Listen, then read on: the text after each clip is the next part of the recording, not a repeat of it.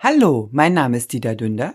Und mein Name ist Jens Henseleit. Wir sind Ihre Pflegeexperten aus Berlin und begrüßen Sie in unserem Pflegecafé.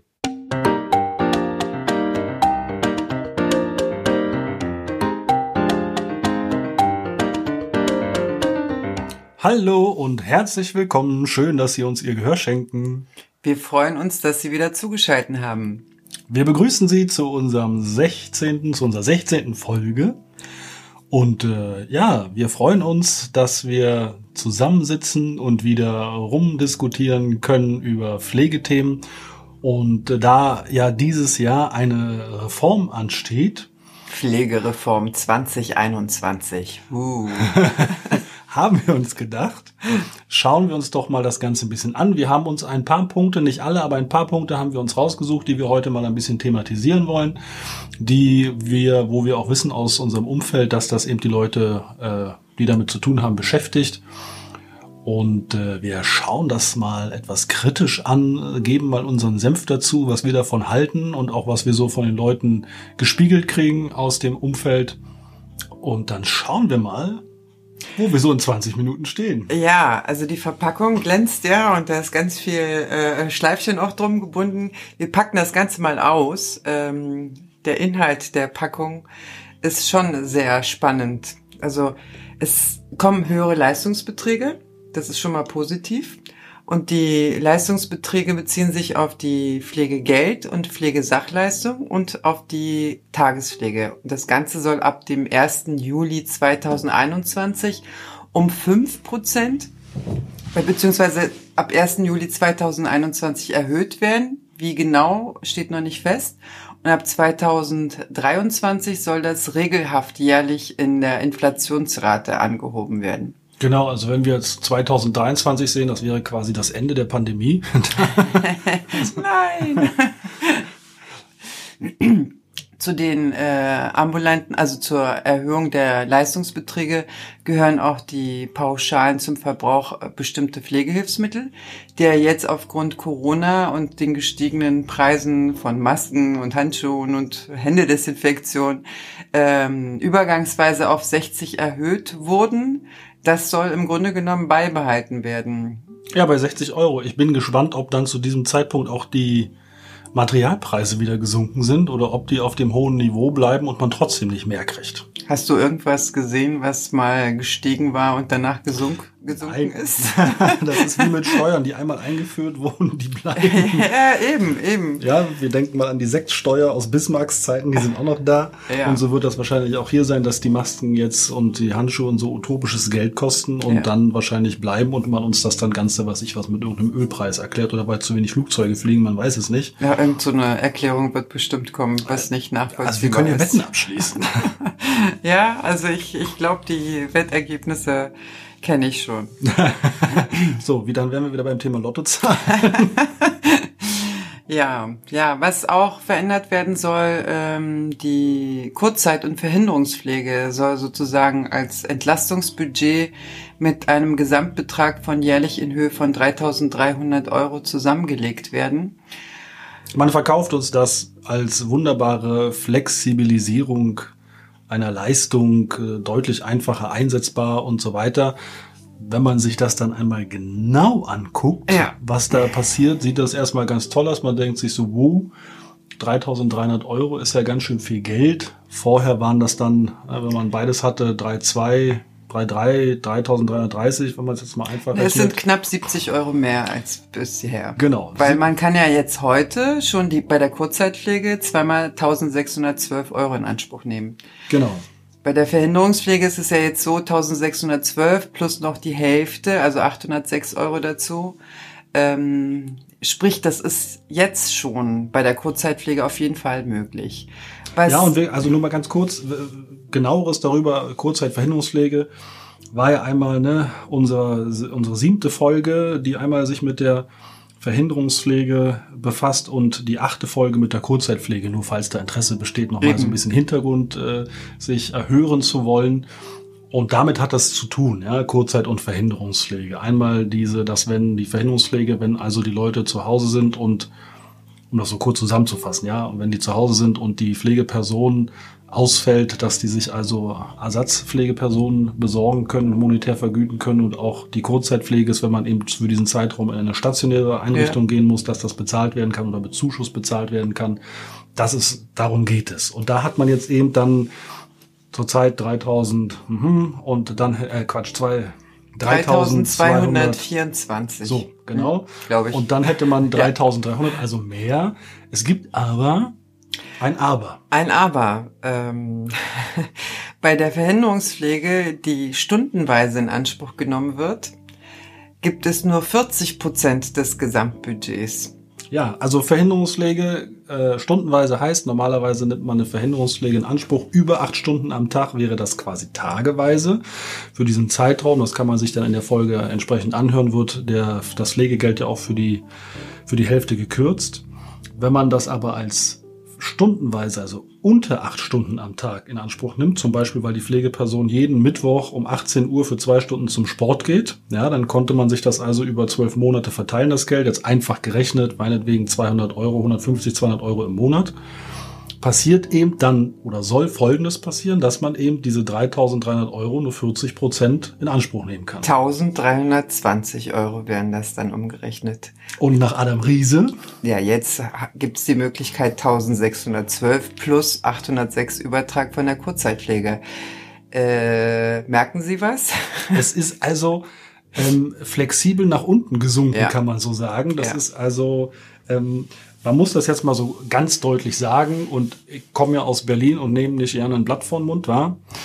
Was ist da in der Chefetage im B M G passiert, dass man den Leuten nicht ganz klar sagt, wir haben keine Kohle mehr, müssen sparen, deswegen machen wir das. Ja. Das Ganze wird dann mit einer Schleife umgebunden, um das irgendwie attraktiver zu gestalten. Die sogenannte Vorpflegezeit, die bei der Verhinderungspflege immer wieder äh, als als Hindernisgrund genannt wurde, wird jetzt abgeschafft. Es gibt äh, diverse Urteile, wo die Vorpflegezeit sowieso abgeschafft eigentlich ist. Ja, eigentlich, aber es gibt ganz viele Kassen, die zurzeit irgendwie auf dieser Schiene fahren, äh, Vorpflegezeit ist nicht erfüllt. Also es meint, bevor man diese Leistung überhaupt in Anspruch nehmen kann, die Verhinderungspflege, muss also eine Vorpflegezeit von sechs Monaten erfüllt sein. Derjenige muss also sechs Monate lang pflegebedürftig gewesen sein. Und viele Kassen stützen sich neuerdings darauf und sagen, wenn aus dem M D K-Gutachten nicht hervorgeht, dass derjenige schon sechs Monate gepflegt wurde und man beantragt das meinetwegen vier Monate nach Leistungsbewilligung, dann lehnen wir das ab. Kann man da also, wenn man dann anfängt, dagegen zu halten, zu sagen, nee, so stimmt das nicht, da gibt es schon Urteile, die was ganz anderes sagen, nämlich wenn der Pflegebedürftige sechs Monate zu Hause gepflegt wurde und dann eben erst meinetwegen nach drei Monaten einen Antrag ja. stellt, kann das nicht sein. Könnte ich mich im gleichen Atemzug genauso gut mit einem Baum unterhalten, hätte ich den gleichen Effekt. Wir haben das ja in der Folge der Verhinderungspflege erklärt. Also die Vorpflegezeit ist wirklich bei akut eintretenden Ereignissen, wie bei einem Schlaganfall zum Beispiel. Ja. Da ist es nachvollziehbar, aber eine Pflegebedürftigkeit ist ein schleichender Prozess. Und da ist bei den meisten, äh, bevor sie einen Antrag stellen, eine Vorpflegezeit schon vorhanden gewesen. Ja, gerade so kognitive Erkrankungen. Ja. Ne? Und äh, das ist eben so... Naja, also das, das Beibrot quasi, dass man da sechs Monate äh, ja nicht mehr erfüllen muss, sondern das ja. gleiche in Anspruch nehmen kann.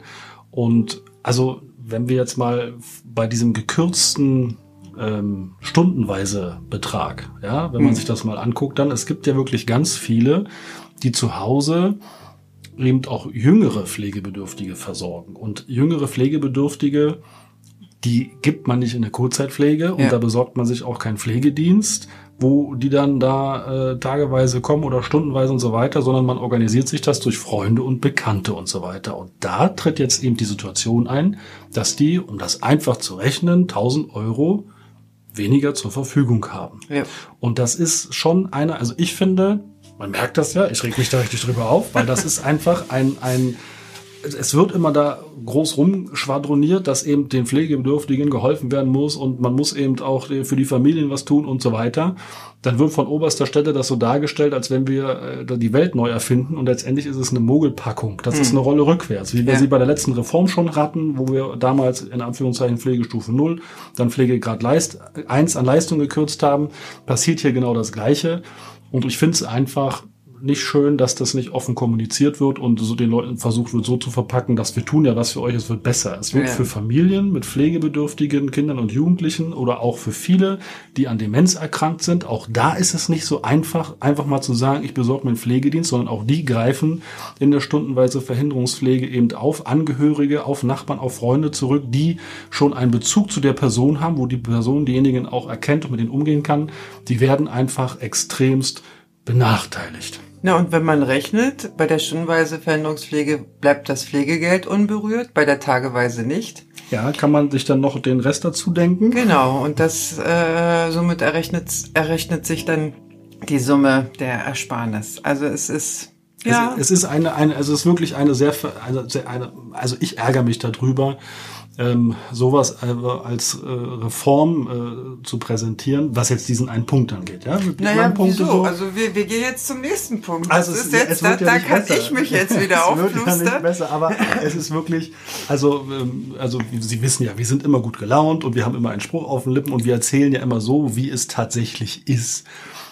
Wenn man dann aber schon in so einer Corona-Pandemie-Lockdown-Krise äh, da hat man Zeit, das Ganze dann auch da auseinander zu klamüsern. Und ja. dann, äh, also ähm, man, man ist dann gelockelt, kann man das ja schon fast sagen, und äh, liest sich das dann durch, unterhält sich mit anderen Leuten und stellt dann schnell fest, okay, wenn das ganze Ding durch ist, dann haben wir in der Beratung auf jeden Fall einen Kopf voll. Ja. Was wir jetzt auch schon haben, aber dann wird's noch schlimmer. Jetzt geht's zur bedarfsgerechten Versorgung zu Hause. Da ist auch ganz revolutionär, heißt es, dass ähm, den Pflegebedürftigen und ihren Angehörigen eine flexiblere Gestaltung der Pflegesachleistungen oder insgesamt der ambulanten Leistung äh, ermöglicht wird, weil ähm, zu den Leistungskomplexen auch Zeitkontingente zur Verfügung gestellt werden. Die Zeitkontingente, die bestehen schon. Ähm, nein. Nein, wusstest du das nicht? Jetzt bin ich aber überrascht. Also das gibt's schon seit äh, etlicher Zeit. Ähm Es meint, ne, um das kurz zu erklären, es meint, dass wenn man einen Pflegedienst in Anspruch nimmt, gibt es ja Leistungskomplexe, die meinetwegen äh, beinhalten kleine Körperpflege, also Rückenwaschen, Anziehhilfe und so weiter. Oder eben die Möglichkeit, das eben auf einen Zeitkontingent zu sagen, meinetwegen ein Euro die äh, Minute, keine Ahnung. Und derjenige sagt, okay, ich kaufe mir beim Pflegedienst fünfzehn Minuten ein und in diesen fünfzehn Minuten machen Sie das, was ich gerne möchte. Ja, und da kann man ja auf die Uhr gucken, weil bei den äh, Komplexen war es ja so, oh, der war ganz kurz da und ist ganz schnell gegangen, wie lange muss er denn da bleiben? Kann man bei den Komplexen nicht definieren. Das nee. ist ja auch so eine Art Misch- Mischkalkulation. Ja, sprich, genau. Beim äh, Pflegebedürftigen A brauche ich länger beim Waschen, bei dem anderen geht's schneller. Und dann hat man sozusagen am Tag äh, äh, Versorgung X und dann habe ich halt äh, Summe X. Und bei dem Zeitkontingent ist das so, dass der Pflegebedürftige oder der Angehörige dann sagen kann, wieso, ich habe mit Ihnen eine halbe Stunde vereinbart, Sie waren aber nur zwanzig Minuten da. Diese, also zahle ich auch nur zwanzig Minuten. Ja, und um diesen äh, Diskussion irgendwie, äh, diese Diskussion zu umgehen, ähm, gibt es wenig Verträge mit Zeitkontingenten. Und äh, für die Pflegedienste ist es natürlich lukrativer, ähm, Leistungskomplexe abzurechnen. Und jetzt wird das auch als ganz neue, innovative Leistungsart ähm, im Gesetz jetzt als Novelle präsentiert. Es ist nichts Neues. Ich persönlich glaube, also das ist meine ganz persönliche Meinung, die haben vor Langeweile irgendwelche Schubladen aufgemacht, haben alte Blätter drin gefunden, haben sich gedacht, cool, das ist ja cool, das nehmen wir mal. Merkt, merkt vielleicht keiner. Merkt vielleicht keiner, sind ja alle gerade mit anderen Sachen beschäftigt.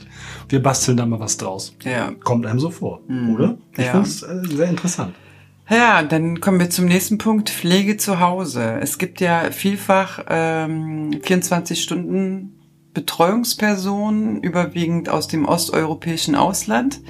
Ähm, sprich, äh, meine Mutter muss vierundzwanzig Stunden betreut werden, ich bin berufstätig und dann hole ich mir über Agenturen oder über andere Wege eine Person, die vierundzwanzig Stunden zu Hause ist und nur Betreuungsleistungen durchführen darf. Ähm, wie kann man die bezahlen? Bisher, genau, also keine Pflegeleistung, ja. Betreuungsleistung. Betreuungsleistung. Das muss man ganz klar sagen. Also, also kein Waschen, Baden, Duschen ja. und so weiter, sondern wirklich Betreuung. Ja, da ist ja auch die Realität, dass da Betreuung nein. eingekauft wird nein, und nein, nein, nein, okay, nein. okay, okay. Also bleiben wir bei Betreuungsleistungen ähm, und das ging bisher nicht auf, aus arbeitsrechtlichen Gründen. Also da äh, gibt es ja verschiedene Modelle in anderen Ländern. Da hat sich Deutschland äh, aus arbeitsrechtlichen Gründen äh, ferngehalten. Und jetzt soll eine Öffnung äh, oder eine Möglichkeit dazu geben, ähnlich wie es jetzt bisher auch besteht, eine sogenannte Umwandlung der Sachleistung. Also vierzig Prozent der Sachleistung kann auf die Betreuungsleistung umgewandelt werden und damit könnte diese Betreuungsperson bezahlt werden. Äh, da können wir ja auch rechnen, vierundzwanzig Stunden. Ja, ich darf ganz kurz hinweisen, das ist äh, Folge Nummer, äh, Nummer, Nummer, Nummer, Nummer, Nummer sechs, ja, wo es um die finanzielle Mitte der Pflege geht, nur mit Sachleistung. Wer jetzt das erste Mal dazu hört und das nicht einordnen kann, meint also den Leistungsbetrag, derjenige zur Verfügung gestellt kriegt, um sich ambulante Pflege einzukaufen. Ja. Kann man sich dann nochmal anhören. Genau, da haben wir es dezidiert nochmal äh, aufgedröselt, wie die Summen sich zusammensetzen. Und auch wenn die maximale Pflege, also der maximale Pflegegrad besteht und eine Umwandlung stattfindet, vierundzwanzig Stunden Betreuung, äh, wie hoch ist der Stundensatz, die diese Betreuungskraft dann bekommt? Also ist das dann arbeitsrechtlich überhaupt konform? Ich weiß nicht, ob vier Euro fünfzig arbeitsrechtlich konform sind. Kommen wir überhaupt auf vier Euro fünfzig? Doch, doch. Ich kenne, also da muss ich also mal ein, ein wie sagt man, ein, mein Stein, ein Steinbrennen, wie sagt man, ein Brechen irgendwie, also einen über einen, über einen, über einen Schädel hauen. Lanze brechen, so heißt es. Lanze brechen, genau. Genau. Ähm, es gibt schon echt gute vierundzwanzig Stunden Betreuungsdienste, die sich auch in einem Verein zusammengeschlossen haben, hohe Qualitätsstandards an den, an den Tag legen, um eben schwarze Schafe von sich auch fernzuhalten, weil die ja wirklich teilweise mit einem schlechten Ruf zu kämpfen haben und die zahlen auch anständige Gehälter und da ist auch alles sauber. Also es ist wirklich, man muss mal gegenhalten, nicht alles Sumpf, was da passiert. Das nicht, aber eine vierundzwanzig-Stunden-Betreuungskraft, die lebt meistens zu Hause. Dieser Person ja, muss ja. dann ein eigener Raum zur Verfügung gestellt werden. Muss Dies natürlich Pausenzeiten haben und sowas ja, alles und das ist ja. natürlich in der heute... Kann, ne, ist schwierig, so, ja. das muss man schon sagen. Also, aber also ich möchte nur da nicht, dass hier der Eindruck entsteht, dass wir da also ein hohes kriminelles äh, Aufkommen nein, vermuten, sondern nein. es ist einfach, äh, das sind gibt gute, saubere Dienste und es gibt genauso, muss man auch bei den Pflegediensten sagen, es gibt ganz, also neunundneunzig Prozent arbeiten sauber, ein Prozent ist irgendwie im Schwarzmarkt unterwegs und die versauen allen die Preise, ja. wie man so schön sagt. Und da ist es genauso, es gibt einen großen Anteil, der sauber arbeitet und einen klitzekleinen Prozentteil, ja. der neben der Spur schwebt und das ist ja generell in der Pflege, die, die im Sumpf unterwegs sind, die fallen ja auf. Da steht es dann in der Bild auf der ersten Seite und dann entsteht der Eindruck, alle sind so schlecht und das ist eben genau das Gegenteil.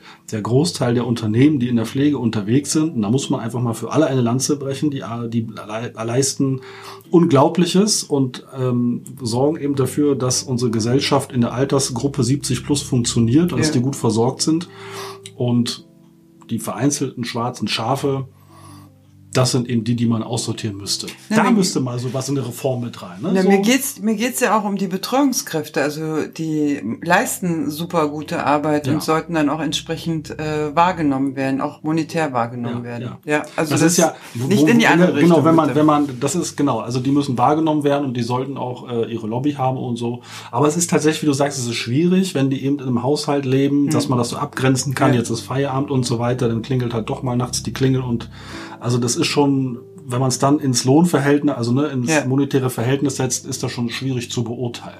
Ja, das ist ja ähnlich wie ein pflegender privater Angehöriger, der im Grunde genommen vierundzwanzig sieben zur Verfügung steht. Ja. Also da gibt's ja auch keine Abgrenzung und die monetäre Gegenleistung äh, ist da ja auch definitiv nicht. Ich glaube, wir hatten es mal ausgerechnet, ein Euro dreiundzwanzig ja, oder so, wenn man ja. das umrechnet auf einen Stundenlohn. Ja. Also das äh, ist wirklich unmenschlich und unwürdig, was da passiert.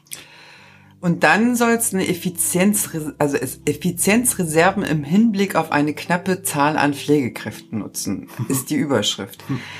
Das heißt, dass äh, im Grunde genommen, wenn äh, zukünftig ähm, Pflegedienste geplant werden, da auch ähm, so geplant werden soll, dass da äh, die Strukturen sozusagen besser sind und ähm, die die Einzugsgebiete, also Festlegungen, wie viel Pflegedienste da überhaupt notwendig sind.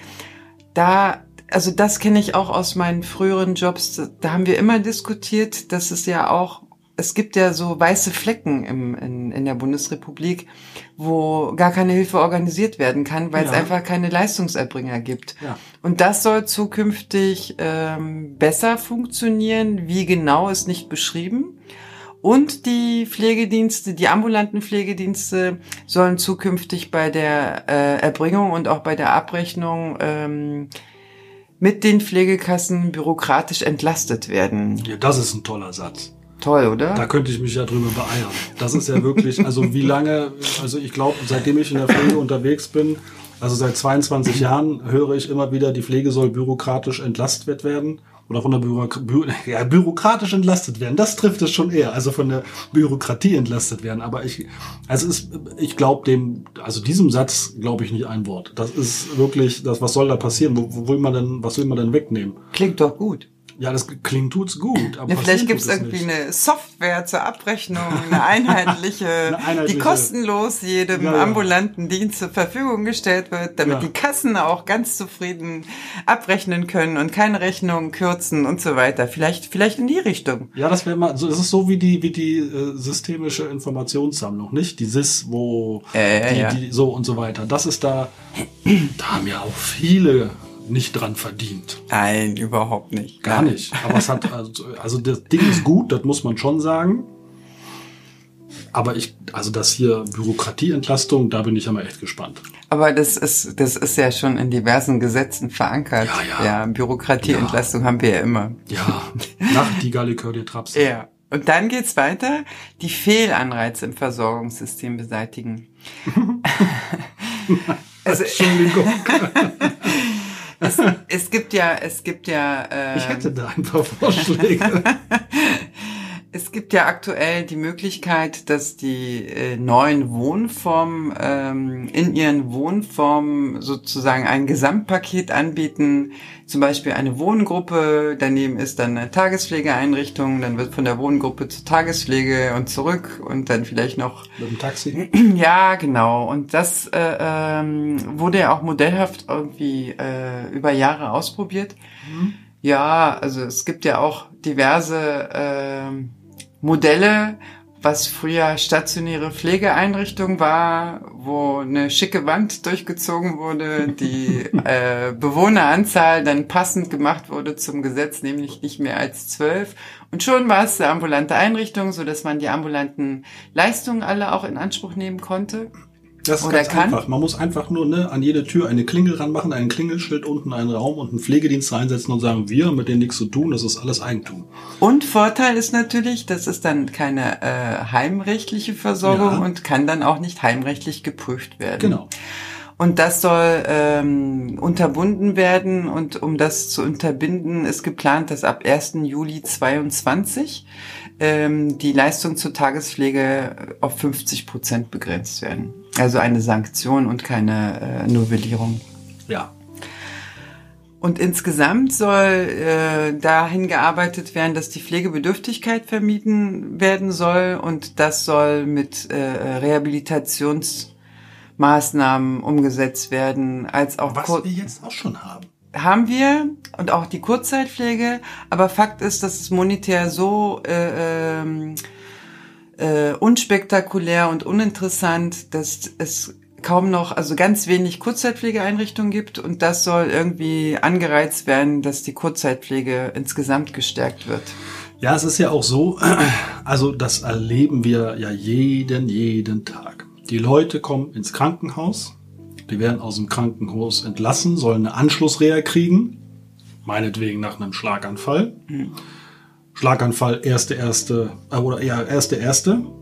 Und die Anschlussreha, also nach zwei Wochen aus dem Krankenhaus geschmissen, fängt dann am fünfzehnten vierten an. Ja. Was Finde den Fehler. Dazwischen? Ja. So, und dann wundern äh, die sich dann, wenn die Leute nach drei Monaten äh, da ankommen und eigentlich gar nichts mehr können, weil in diesen drei Monaten dazwischen nichts passiert ist. Ja.